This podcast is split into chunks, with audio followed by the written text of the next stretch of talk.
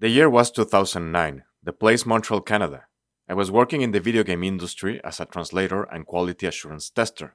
The job was seemingly stable and, one would think, very fun. Where else could a manager storm in the room and ask, Who here is good at killing the Minotaur? And I would volunteer and be the hero against a mythological monster. In my spare time, I watched tons of movies, like I've always done, and I had good friends and a few love interests. And yet, everything felt off. My salary hadn't been raised since day one, and I had no prospects for a promotion. Playing games all day long gets old very fast. Then, one day, the company decided they needed a promotional video and asked for a volunteer who could write the script and direct the shoot. It seemed that finally my real skill sets would be put to good use and that I could do something much more rewarding. Just a couple of years earlier, I had pursued a career in cinema and TV, right there in Montreal.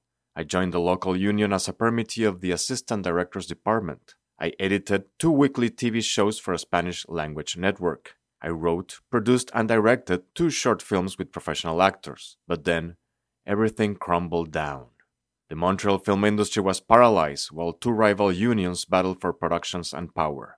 The TV production company wasn't making any money, and they stopped paying its employees while demanding everlasting overtime hours. My short films didn't open any new doors. All my pertinent job interviews did not materialize into actual career opportunities. I became a translator for the DVD industry, working on feature films such as the Oscar winner The Queen and TV shows including Prison Escape, Criminal Minds, Wits, and Gilmore Girls. But it's not a profitable activity for the freelancer. Survival directed me then to the video game industry. Several co-workers volunteered for the video gig at the video game company, but none of them were remotely qualified. Nonetheless, the company decided to accept everyone and ask us to become a committee of writers and directors for just one video. I knew it was over, both the video and my future at that company. The holidays were coming up, so I planned a trip to Argentina to visit my mother and recharge my batteries. Suddenly, I crumbled down as I realized that there was nothing for me in Montreal to come back to after the trip. I handed in my resignation and sold most of my belongings. I donated half of my clothes and all my shoes, except for the pair that I was wearing. And so I got on a plane to an unknown future, and it wasn't the first time. My parents were from Argentina. They lived in Mexico City while my mother studied the PhD curriculum in psychology. She went back to Argentina so I would be born there, but my father decided to stay in Mexico and forced my mother to lie to the airline and board the plane while seven months pregnant. I was almost born on the plane. My father was a writer and stage director. He had won a Martin Fierro, the Argentine Emmy, a year earlier. He wasn't good at parenting, but he was as an avid cinephile as anyone could possibly be. He watched Gone with the Wind over 40 times on the big screen and was obsessed with classic Hollywood and European cinema. I became a cinephile too since little, as well as a storyteller just like my father. When I was nine, my parents divorced and my father moved back to Argentina. By the time I was 14, I knew I wanted to be a writer director and make movies. I decided to go to film school in the USA and became one of 20 Mexican high school seniors selected by the Institute of International Education for assistance in securing a US college. I received no news from my preferred option, USC in Los Angeles, but was accepted by a couple of places, including the American University in Washington, D.C., and Ithaca College in upstate New York. I chose to go to Ithaca as they offered me a huge scholarship, and its School of Communications was well respected. A plus was that Rod Serling had been a professor there. I eventually worked at the Media Center and took care of Serling's original broadcast collection of The Twilight Zone. I was a recipient of a film production scholarship and every academic honor, I completed the cinema photography major along with minors in writing and Italian, graduating summa cum laude and valedictorian of the cinema department. My senior film won an award at the Chicago International Film Festival. Halfway through college, I got a summer job in Mexico working as an assistant editor in the major film Like Water for Chocolate, shot by future multiple Oscar winner Emmanuel Lubezki and nominated for the Golden Globe for Best Foreign Language Film. After graduation, I returned once again to Mexico and worked as programmer of the Cancun International Film Festival, which allowed me to mingle with a few big names in Latin American cinema. Later on, I worked in a couple of Mexican features as assistant sound editor and in the big Hollywood production Clear and Present Danger as a sound assistant and interpreter. I even worked for a week as a boom operator directly under Harrison Ford's helm. This movie was nominated for the Best Sound Oscar. Jumping from one area to another in the film industry provided me with a much deeper formation than what I had received in college, but wasn't getting me any closer to making my own movies, so I started writing scripts. In that period, I wrote four features in English, four in Spanish, short films, TV pilots, and a spec for Lois and Clark The New Adventures of Superman. This spec was a finalist in the now defunct American Best Writing competition, and my feature screenplays won a couple of awards at film festivals, which led to New Line Cinema and other companies reading one of my scripts. In the meantime, I made a living as a translator for Videocine, Mexico's biggest film production and distribution company at the time. It was about time to direct something, so I wrote El Paje, a 30 minute film about a father and son that embark in a dark voyage into their past and the underworld in the border between Mexico and the USA. Among other things, it was an allegory about my relationship with my father, who cried when he read the script. Inspired by Quentin Tarantino's quest when making Reservoir Dogs, I used my Videocine connection to conform my dream team in cast and crew, which at that first instant included future Oscar nominee Rodrigo Prieto. I was only missing the funding, after a year of hustling for grants and not getting them, my mother sold her company, for unrelated reasons, and gave me a good chunk of the sale for the budget and also to buy video equipment. By then, Rodrigo Prieto and a couple others in my dream team were busy with other projects, but I still assembled an amazing group of people to make my film. The final product was shown at 12 international film festivals and broadcast on Mexican and international TV. I attended some of the festivals and was invited to a presidential palace for a gathering of the biggest personalities in Latin American cinema.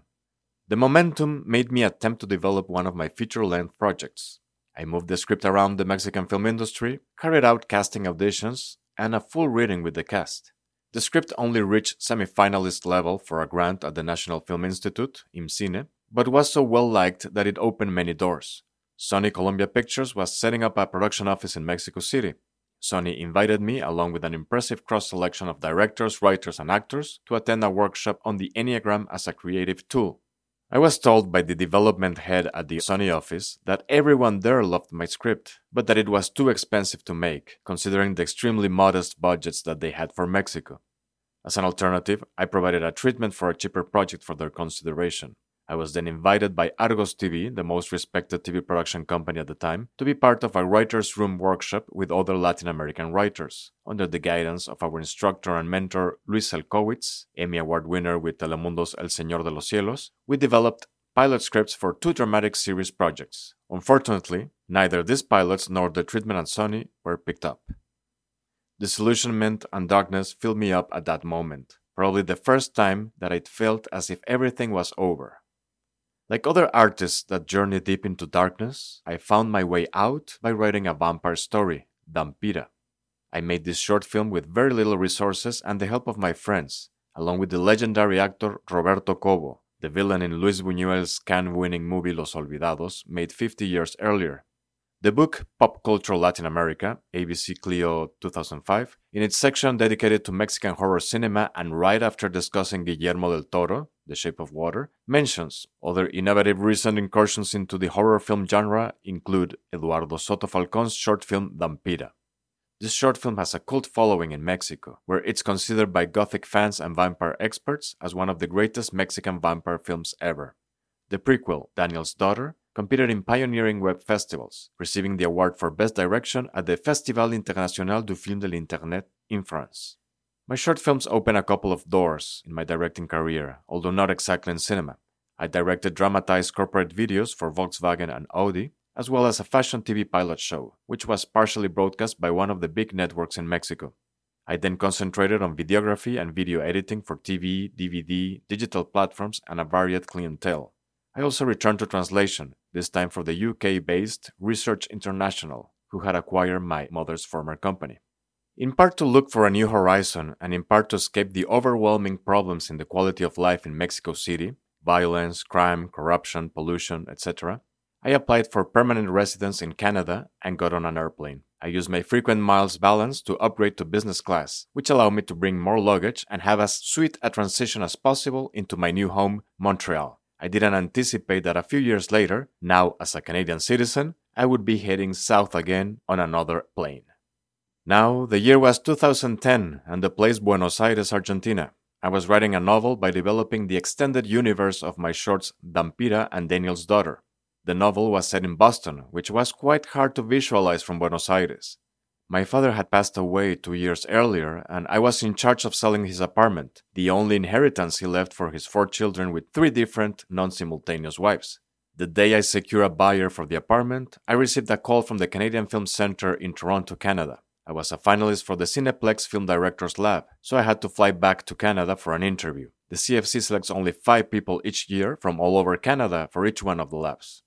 So, just a couple of months after leaving Montreal, I was on another plane to Toronto. The interview in Toronto was a bit daunting as it was with a panel of about a thousand people. I think it went well, and one of the panelists told me that he really enjoyed my films. I went back to Montreal and stayed with friends and waited for their final decision. I did not make it among the five chosen directors. Life had made its move. Now it was my turn. I really wanted to keep going with my novel, so I chose to go to Boston to live there for a time and research everything I needed for the story. I went by bus and was almost not accepted into the USA as the border agents could not understand the purpose of my trip. Thanks to another agent who was a Stephen King aficionado and who understood why I needed to live in New England to write a gothic novel, I was finally allowed in.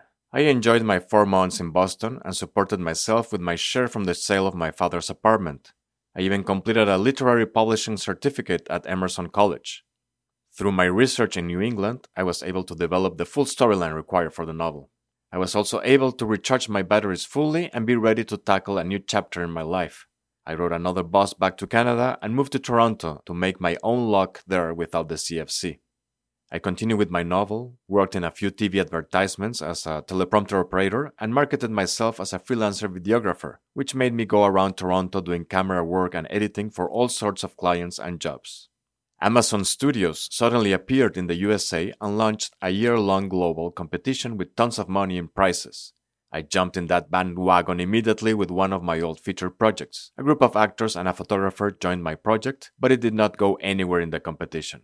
Then came the supermoon phenomenon in March 2011, and I went to a park at nighttime to take pictures. As I was staring at the brighter and bigger moon, I came to the realization that my novel was advancing too slowly and that I might never finish it. I wasn't a novelist, but a screenwriter, so I should be writing new scripts. The next day, I started writing the extended Dampira universe storyline in screenplay format. A few months later, I had two new feature scripts and submitted them to the different Amazon Studios contests. At one point, I was one of 11 semifinalists competing for a 100,000 US dollar prize. I only won a few souvenirs from Amazon Studios and a 15 minute phone call with the studio head, who encouraged me to try a project in historical fiction. But the most important thing I got from this long competition was to identify myself again as a writer director that maybe someday will finally find his big break. Tough financial times returned to my life as the videographic gigs were not enough to cover my basic expenses in Toronto. I took a job in a different industry for three years and suffered the loss of my mother to cancer. I then moved to another city near Toronto but more affordable and made my goal to finish new scripts and improve some of the older ones. In this couple of years, my scripts have placed over 35 times in second round or better at competitions and film festivals. I plan to direct new narrative projects and expect to tackle the development hell once again soon with a new feature screenplay, hoping to be victorious this time around. The new plays in my itinerary are flying me once again to film festivals and hopefully soon to shooting locations. There's still a lot of mileage to accumulate in my frequent flyer cards.